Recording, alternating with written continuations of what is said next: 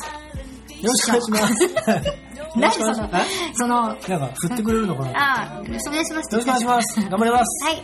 お願いします。まあ、ちゃんと、ちゃんと読んだから。 えっと、あの、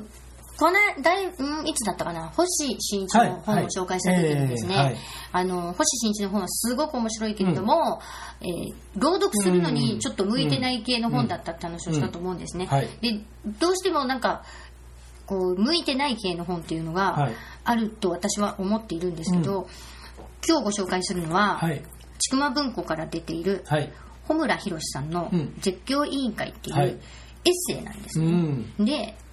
穂村博さんは、えー歌人ではいいらっしゃるんですけれども、すごく人気の歌人さんで、まあ、ちょっと知らない方も多いかと思うんですが、うんはいまあ、今はでも、えー、と批評もしたりエッセイストとか、うん絵本の翻訳なんかもされていて名古屋に住んでたんですよ、へーご存知でした知らないです小学校北5海道年から高校出身北海道出身で小学校5年から高校卒業まあ桜で台高校なんですか。愛知県名古屋市小学区、うんへえ。桜田知ってます、うん。天文部うん。だったんですってへえ。そうなんですってで、まあ、北海道大学に行かれてうんってなるほどはいいう、まあ、名古屋にも縁の深い方でいらっしゃるんですが、うんちょうどあの田原町さんが受賞された角川短歌賞をうん受賞された年に、北海道大学から上智にまた入りあ直した本の。当ですね、うーん。ベンチプレスに熱中し始めてよくわからないですあの、あれですね、体あをまあ、そうそう。鍛えるなぜここにこれが入ってるのかよくわからない、紹介ですけど、うんまあ、その田原町さんと同じぐらいの世代うのん。方という歌人さんです、ねはい。えーまあ、あのあ、私はダヴィンチで連載。ああはいはい短歌くださいっていうはい、あ、わかりました。わかりますははい、い。うんあれがすごい人気ですうーねんはいあのツイッターでもすごくうん。人気のうん方なんですけど、私もうんお名前だけは知っていて、でうんまああのー短歌もまあ今パッパッパッとうん。目についたのだけちょっと持ってきたりもしてみましたあけどもーちょっと短歌読んでみてくださいよ。そうねれ、すそごうく。短歌ね、うんそれちょっと今、ちょっとそれも一個話ずれていい、うんうん読んでみるわけ。いいで短歌のはい朗読会に行ったんです、私、はいこの間、へー短歌の朗読ライブ。短歌の朗読ライブそうなんです、それも有料だったんですよ。それ何一編ずつ読むので、どうやって読むんだろうと思って、うんもう有料だし、うんこれはもう絶対勉強のために見ておきたいと思って行ったんです。そしたらね、それはまあ自作の短歌を3人の方が、一応一つテーマを、うん。自転車と猫となんあコーヒーと自転車と猫の物語っていうタイトルを作って、うんうんまあ、そのそれにまつわるうんことをうん話すというか、うん読む、うんだからね人によって違うんですけど、うんもう短歌だけを読む人と、えーなんかエッセイ的に自分のこの周りのことをバーっと喋って、うん突然短歌を読み、うんうんまたそして私はなんとかなんとうかんみたいな人もおり、うんまああのーそれぞれだったんですけど、うんまあ、ちょっと残念なことにあの素人の方であったものですから、うんでそのうまいい度胸だね。い下手はいいんです、ううんまい下手はいいんですい全や然うまい下手はいい聞けどこえん聞こえないんですかうんで、お金取っちゃうんだもう。ガイドちゃん、もうね、アンケートも書かずに帰ってき て、で、後からツイッターでどうもおかしいんじゃないだろうかあ、そーれ。なで、るほどそれはうまい下手は私は言いたいんじゃなくて、うんで、でも結構な演出をしてたので、なんとなくそれなり人に。入ってるんですかそれで24、5人入ってて、へーで、えーっと、1人1000円だったかな。うん飲み物付きで1000円。こうんれいくらに飲み物付き、うかん、飲み物付き。でも、でもね、そのま3あで人をも知ねってる人ばっかりじゃないそうだよねっていうことも仮定して考えるうんとそうだよね、なんか演出よりまず、ちゃんと読もうよっうて、んそんな大きなところじゃなかったので、はい私はそれがすごく納得がいかない。せっかく、私もうせっかくやってくれるならうん、声に出してやってくれるなら、うんもう、そうだねもううんその声にこだわったって言ってたし、なんか自分の作品を声に出してみると意外と、ああだこうだって話してたので、だったら演出はいいので、ボソボソ ?PM のとか歌。詞で PM ないです、生声で。あ生声ーですいい度胸だね。 まあいいとこでだだからなんて彼女あ彼らっていうかはい3人をうん知ってる人たちが結構いたっていうのもあって、うん2回目だったらしいんですけど、う結構皆さん温かい目で見守ってるもんだから、うん私は温かくなく帰ってきちゃったんですけど、うんおそれがちょっとうんもっとお金を取る意味とか、せっかくだったらその声に出すことって難しいけどこうだよねみたいな話もトークショーで。してほしかったけど、結局トークショーもあんまりそういうところには触れ最初ちょっと触れたけど僕たちはプロじゃないのでうまくないですっていうことにに終始していてなるほどねそれは私がいるって分かってて言ってるのかなぐらいの勢いでぐーずーっと言われてたからあーはいどうなんだろうちょっとそこはね納得いかなかったんですけどうんなので私ねうん短歌を朗読するってすごい難しいと思っていてだから今日持ってきたけど俳句と違うし俳ね句だって難しくないこうねむ難しい難しいよね短い文章をさうん朗読するってでもあのほらなんだよ歌会とかのさ、うんうん独特の読み方があるじゃなあいるですかありますだかあられとは違うんでしょいや、わもでもね、変わっみてんるなのあんな感じで読みます。だから多分五七五七七で読むんです、多分。あ、その時は読んでまずしったと。これ長く伸ばして読むあ、あ、そうは読まないです。な本当にな五んでし七五ょ七七う。んこれだと、なん例だろえばうちょっとちょっとどんな感じだったかやってみてくださいよえ、どんなか、その人たちがどんな感じだったかはちょっと真似できないまあな例えばこんな感じうん。真似するとですね、うんちょっとどこで切ればいいんだ、これ。ひもじさと寒さと恋を比べれば、ひもじさと寒さ寒さと恋を比べれば、恥ずかしいながらひもじさが先。みたいな感じですか。そうやって読むんですかそうやって読んでました。その一人の人が。なんかあの、え、もっとうまく読んでたと思いますけど、なんていうか、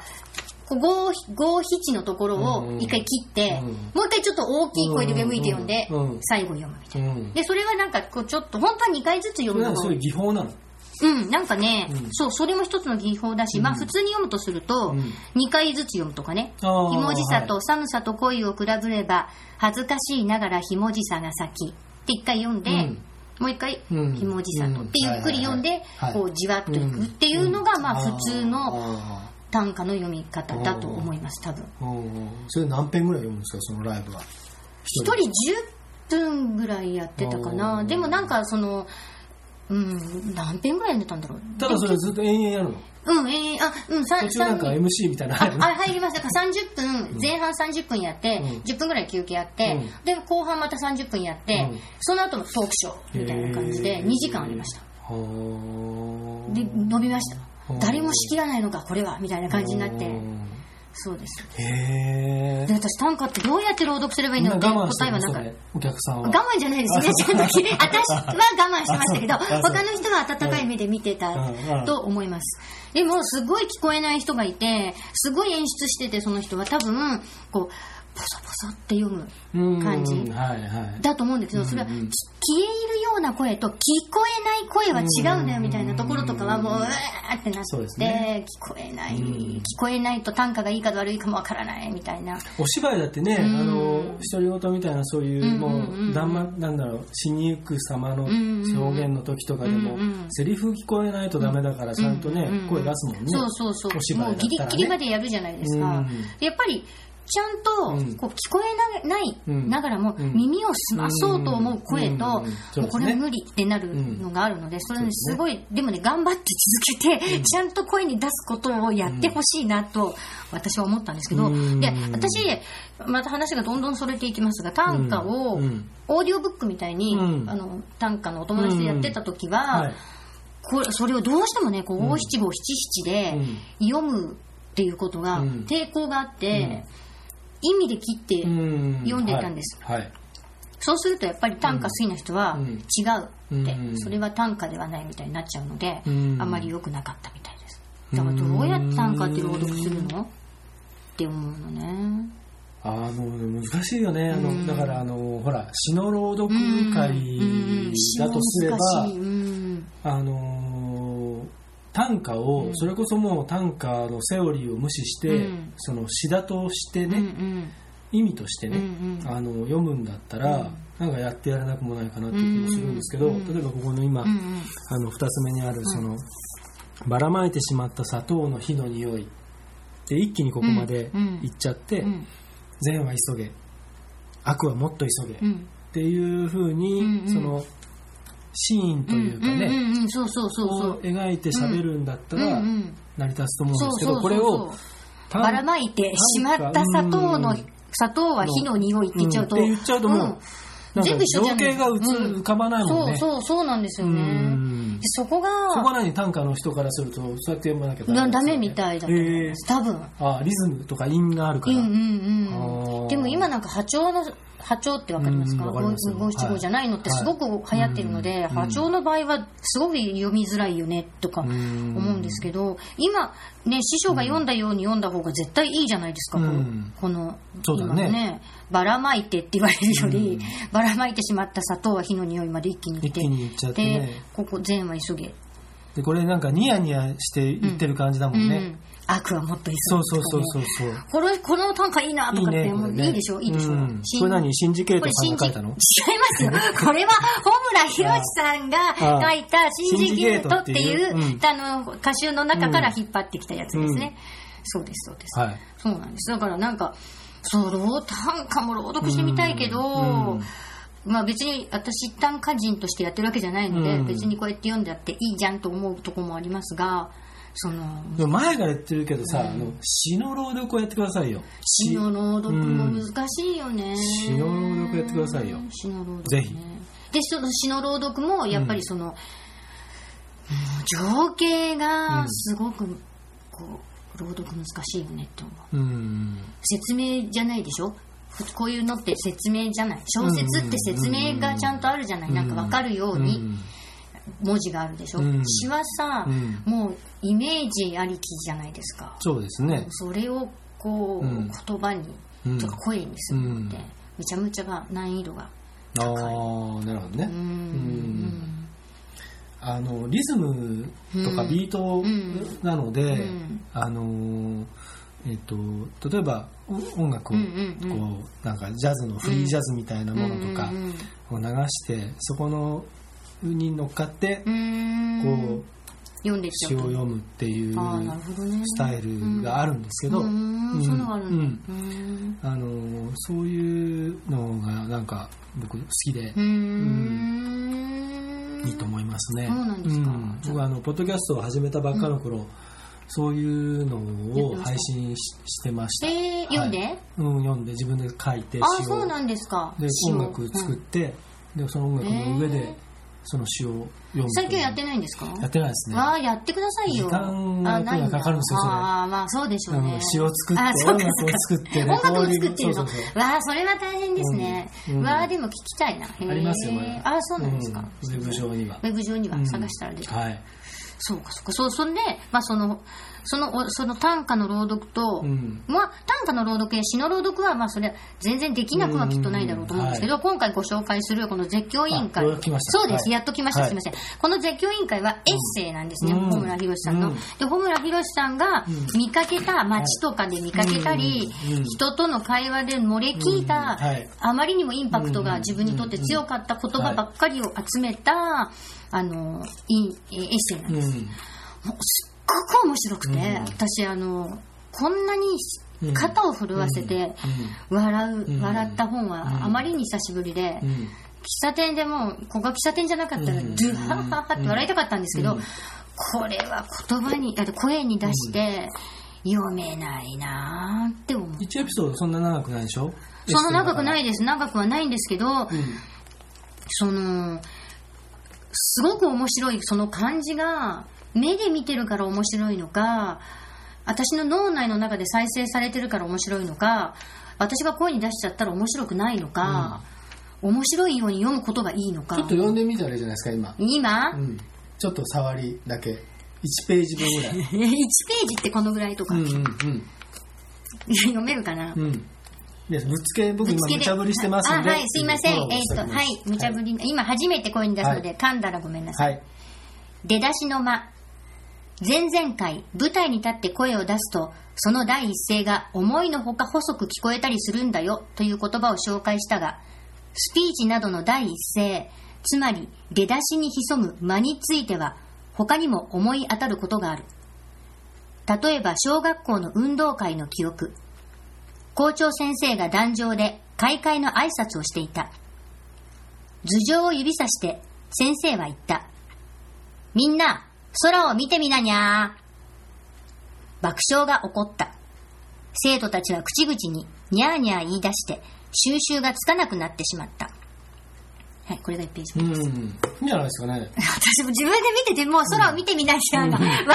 になって、私が笑ってはいけない。うん普通に読まなくてはいけない。 うん。ヒクヒクしちゃったんですけど、そう面白いですか、うんそれを聞いていて。どう、どうですかどうやって読んだなんでかすさ、あの、なんつうんだろう、あの、あの、こういう、こういううん面白話うをん人に読んで聞かせてもらうっていうのって、うん多分、経験した人はほとんどいないとそ思ううんだですよ。よね。 そううん思うんです、私も。うん。うん、自分で読むか、うんまあ、もしくは芸人だったりタレントが、うんこれ的な話をテレビで、トーク番組の中自分でねでうん経験談として、うんうんうん話の上手な人がうん口をつけてしていくっていうのはね、ありふれてますけど、うんうんうんうん人のこうちょっとユニークなエッセイを読んで聞かせて人を楽しくさせる、笑顔にさせるっていうのは多分あんまりないと思うんで。うん面白いかな面白いんじゃないですかね。その、あの、どのネタ選ぶかによりますよ。うん、そうですうね。ん。私も私それこそあがと間ですね。まあですね、ううんん、多分あのこれが面白いみんな空を見てみない、うんにゃーの後の間とかうんはしっかり取ったりとかしなきゃいけないこれですかさらフリートークだったら、うんあれだもんね、うんこうすんげえなんかこう怖い校長がいて、うんみたいな前振りがあって、であの朝礼はこういうことがあってとかって言うとみんなの思い出を共有しておいて、うんうんうんでそれで校長が壇上に立って、でなんか大きな声でいきなりこうやってみんな空を見てみんなにゃーって言言 っっちゃたっって言ってドカーンっていう、うんそうそうそういそうういうやつでねすあねれだから、うんそれをそのその人が書いた文章をなぞ,、うんななぞっていって、て、うんやるのはまあ確かにハードルは高いと思うんですけど、そうですよねでもネタが面白ければきっとその面白いものにななるる気かながしますけどね。もうばやるだけやって周りがむちゃむちゃ凍っちゃったらどうしようと思ってすごい怖いんですショート的なやつだからそのあえてその作品のうん全部じゃなくてもそのだから部分今今みたいにうんうんうんここだけをそねこだけ切をっってていうことでそあーの紹介をフリートーク的に紹介前に言ったみたいにうんフリートーク的に紹介してその人こういう面白いものがあってちょうんっと読んでみますねっつっていくつかを、うん、してみたらいいんじゃないですかね、うんパッとやってでクスクスっとかんガラガラってなったら面白いでしょってことで、うんでもう一遍紹介しますねみたいな感じえで面白くなかったらもう途中でやめてこじゃあれじゃあはこうんじゃあ,、あのちょっと今のあんま受けなかったから、 こっちのネタでこっちのネタでネタでこっちのうんやつのもでうも一発とっておきのやつがあるんですけどなんつってさ、ああ、うん、これで笑わなかったらもうみんなの皆さんの想像力が乏しいっていう ことそれもラジオ番組みたいな感じですよそうそうそうああこれがね想像できないっていう人はダメですね今なあ そうハードルは 相手に皆さんのハードルはハードル上げるでそれでも、さ読んで「なんちゃって」とかって言って言った後に、みんなが薬ともしなかったら「想像してごらん」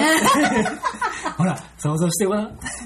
て説明をして「これがこうなったんだよ」おかしくこないれどんどんダメだよね自分の面白い話にどんどん説明してきちゃううん悲しい現でもそ実れがもそれでまあ面白い気がしますよ、面白いですかうね、ん、じゃあなんかちょっとて、まあ、ライブっぽくてじ実験的にうん他ではなかなかできないので、うんいやでついでに短歌 とかもつ いでにうん同じ時に同じ時にこういう朗読ってのはいろいろあって、うんね、今いろんなチャレンジしてるんですっつって、うんうん純文学もあり、うんね、あのそういう恋愛小説もあり、いろいろありますけどつってやってみたらいいんじゃないですかね、でエッセイも今チャレンジねそしちょっと適当な振りをいしやいやいやだしたいやねいや今短歌短歌をニヤッとしてるでしょニヤッとしてるけどでも面白いじゃな いですか面白いけなどんか言うだけ言ってまた人にいろいろこう皆さん短歌ご存知ですかつって短歌は五七五ででそれをそのまま読むとこうなりますよつって、うんそれをあの私はそういう解釈じゃなくて、うん私の解釈でちょっと読んでみますねどっちがいいですか皆さんつって、はあうん、ほらねつってほらね普通のが良かったって言ったら困っちゃうそんなことない。絶対そんなことない。そうなんかねあのね、僕ね、あの、だから、その五七五のい、その、陰と、俳句の方俳句もそう、短歌も五七うん五七七もそうなんですけど、短歌も俳句もう、んそれがあるからこそ、うんあの、世界観っていうのがあるんだなというのをもうう反んうん面、うんうんその縛りとそのリズムうんうが、んあの、これ広がっていかない理由理由だと思ってるんですね。うーんじゃあその例えばうん五七五ってだとうんいくつ 17?17 うんが五七五じゃなくて17だったらいいよだったらいいわけですかもうちょっと広がるってあことの、ですかていうか、それを音にした場合ね。うんうん文字とかじゃなくて。あ音にした場合うんどういうこと要は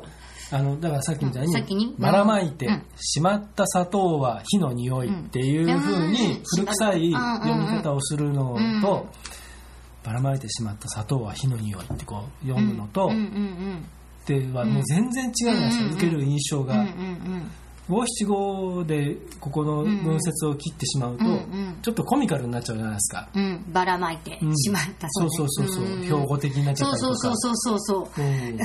右見て左見てみたいなねそうそ感うそうそうじになりますよね、うんそうするともうこのハードボイルドさがなくなっちゃうんうんったうんうんりシニカルな感じがなくなっちゃうでしょ、うんうんうんかっこよくないじゃないですかそもそも、うんうんうんうんうんそうですね、うんすごい短歌はかっこいいのにねそうそうで文字面で見てもかっこいいし、うんあーそうなのよそうなのよそういう見方で次第ではとてもなんかちょっとハードボイルドでクールな感じになって、うんうんしかもちょっとなんかね、うん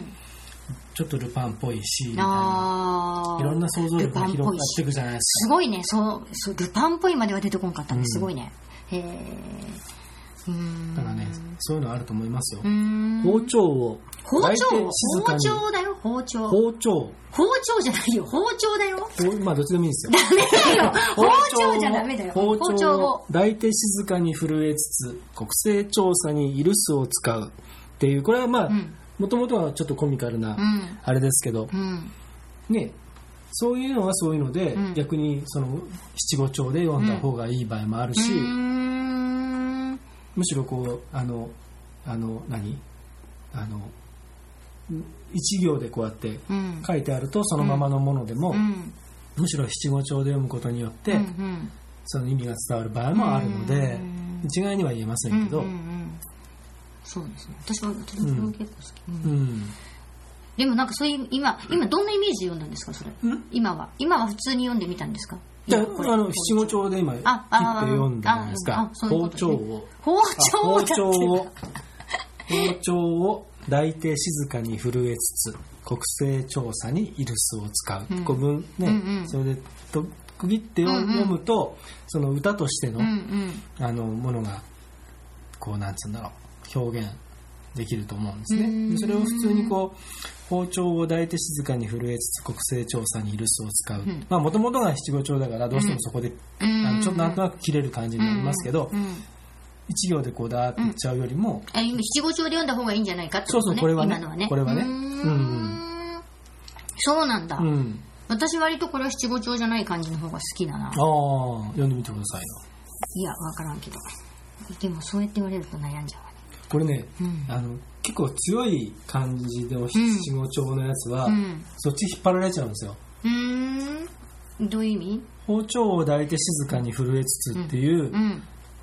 その、ほっといても七五調になっちゃうんですようーね。ん一行バーって読包んで。丁を抱いて静かに震えつつで、うんあそのもう七五調になっちゃうってこと包丁を、で、うん切る無意識にうん切れちゃあーう。包丁聞いてる方も、うんうん聞いてる方も包丁を抱いて静かに震えつつじゃなくてねリズムがそういう風だから包丁を抱いてうん静かに震えつつってことですね、うんうんはいはいはいはい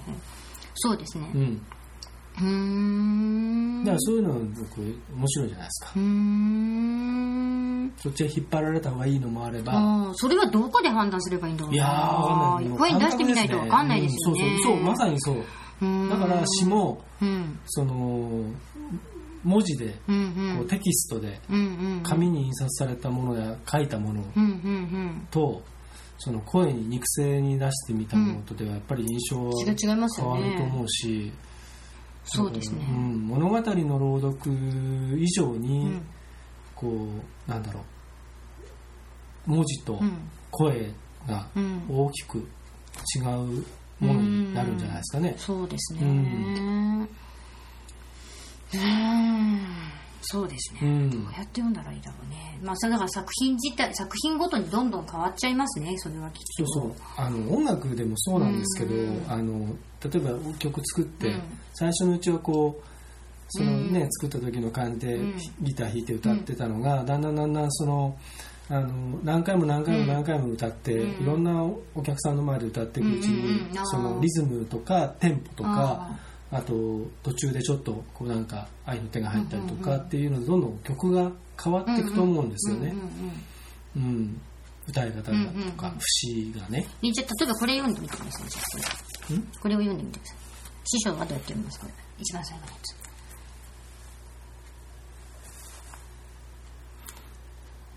つ腕組みをして僕たちは見守った暴れ回る朝の脱水機をうんうんこれは、そのあの七五調でもし読むと、腕組みをうんうん腕組みをして僕たちは見守った暴れ回る朝の脱水機をっていうのでちょっと、うんうんあのすごい全部合ってないんですよねうんうん腕組み語になりますね腕組みをして僕たちは見守ったうんでも、暴れ回る朝の脱息を、あ違うもんでしたうんうん病ではありますけそれは無理ですどでねもこれはそもそも短歌のセオリーを無視してういんうるんものじゃないですか、うんうん腕組みをして僕たちはって普通はよね、うんうんそこは切らないそとうでこすなねので腕組みをして僕たちは見守ったですもんね、うんそうですねそうこれ好きだなとうんでもこっちも好きなんです温泉の効能書きは動物が頑張って書いた言葉のようだ、うんこれいいですこねれいいですよね、うんああそんな感じそんな感じ、うんそうそうそうまあ、やっぱりそのこういうその短い言葉で何かを表してるものっていうのほど声に出すといい気がしますね。そうですね、うんこれ2回ずつ読む方がいいんですかね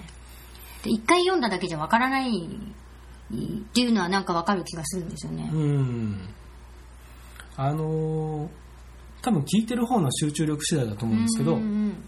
だからその2回連続で続けて、さっきみたいに、例えば「ひもじさとうん寒さと恋を」って言った後に「ひもじさと」とかっていう読み方とかうんうんうんあと全部読んだ後にもう一回頭かうんうんらうん読むっていうやり方がうん一つの何かそういう定型になっているとしたらうんうん定まった形だとしたらもうあんまりそれは面白いとは思わないですねうんむしろじゃあ読みますねっていうふうにちゃんと言ってで一遍ずつでいいのうかんね、一遍を読んでうんでそれに対して自分のその自分がそれをなんでそういう読み方したのかっていうそのイメージその説明というよりも自分のイメージを例えば伝えてそれはうん言った方がいいことなんいやですわかかね、んないですけどいやもし僕がやるとしたら、うんうんうん例えばそのばらまれてしまった砂糖は火の匂い、善は急げ悪はもっと急げ、うんちょっと間を開けて、いや僕はこれを読んだ時にこうこうこうでこうこういう、うんこういうルパン三世みたいだったんイメでーすねジしてちょっとなんかこううんにやりとしてる感じを描いて読んでみたんですけど、うんいかがでしたでしょうかなんつって、うんうんじゃあそんな感じでもう一回読んでみます、まあでもう一回読んでみるんだあもう一回読んでそういうことね、うんああそういうことか、そうねその、うんそれはそうだねそうするとあなるほどなんかイメージ、うんわかるな、あのわかんねえなってなったりとうん私か、はそうでないとかねいろいろあるでしょうねんうーんっていうなんか遠く遠くイベントっていうか遠くステージライブじゃ遠くライブみたういんうなん感じで、要するに歌をうんうん演奏して、うんうんさあつ次の曲はとかっつってこの曲はこういう時に書いたんですけどって MC が入ったりするじゃないでうすんうんはいはいはいはいかそんな感じでうん作品があってちょっとトークがあっうてん作品があってトークがあってっていうんううのんその小説や長いものだとなかなかこうんうんやる側も体力いると思うんですよういります10分15分読んでうんその後フリートークってなかなか難しいと思うんですけどむしろこういうのだったらなんかそういう形式でうーん10編ぐらい用意しておいてなるほどうんね、で前半は短歌、うんで途中ちょっとエッセイがあうって、んうんでちょっと詩の朗読があってとかっていうので3ブロックぐらいでこう、うーん30分ぐらいの構成にして、うんえそれは私大体1時間なんですけどう今、んまあ1時間でもいいですよ。あだから、うん例えばこれで30分、うん普通の朗う読んで30分いいと思いますね。だと、まあ、ちょっと分けれますようんねうんうーんそうするとライブとしてうんなんか一つの新しい形ってうーいう、ん面白いかもしれないですねうーんじゃあまずちょっと一曲聴いてくださいっていう感じで歌わないけどうねまんだあからそそれう のまあそんな感じですねそうれのうんーん じゃあまず最初はあの最初のコーナーは短歌うんちょっと紹介しますなんつってやってみたりうん、うんうんなるほどねで途中で一番ちょっとじゃあ今日はちょっと目玉、うんで今日のハイライトはこれですみたいな感じでその文学的なもの、10分15分の作品をどっかに持ってきて、うんっていうのででさでそれで締めてもいいし、うんうんうんうーんうんまあ構成はねそれはうん自そう分そでできうますそう、うんうーんなるほどていうとなんか、そうですね朗読のその可能性をこう示せるところうと、んうんうんうんあとちょっとお客さんのうんその緊張と、うんうんうんあそ緩の和あれね緩和をうまくこうできるかもしれないですねうーん笑ったりできるじゃないですか。そうですねうんああ、まあ、これとこれは別々でもいいような気があの絶叫委員いやも会ちろんもちとろんうんはいい、いような気がしていますが、うんそうそうだからね散々この間短歌の朗読を聞いて、うん仕事さんのうんもう時間があれです、うんどうなんだよそれって言っといてじゃあ私はどうするんだっていう、ん自分への命題も出てきたので、うんそれはやった方がいいなと思っているので、やってくださいではすねい、じゃあちょっと一回はい挑戦してみたい思ますやるということですあ、まあ、あれまた、そうやってさ。はい、じゃあ今日は、はいえー、ちくま文庫さんから出ている、小村ひろ、小村ひろしさんうんのエはッいセイ、面絶白か叫委ったです員ね会、すごく面白いのはで読んでみてください。はい絶叫委員会ご紹介しました。ありがとうございましたありがとうございました。 No one can take this feeling away. And I'm feeling okay. Cause I'm having a great, having a great, having a great day.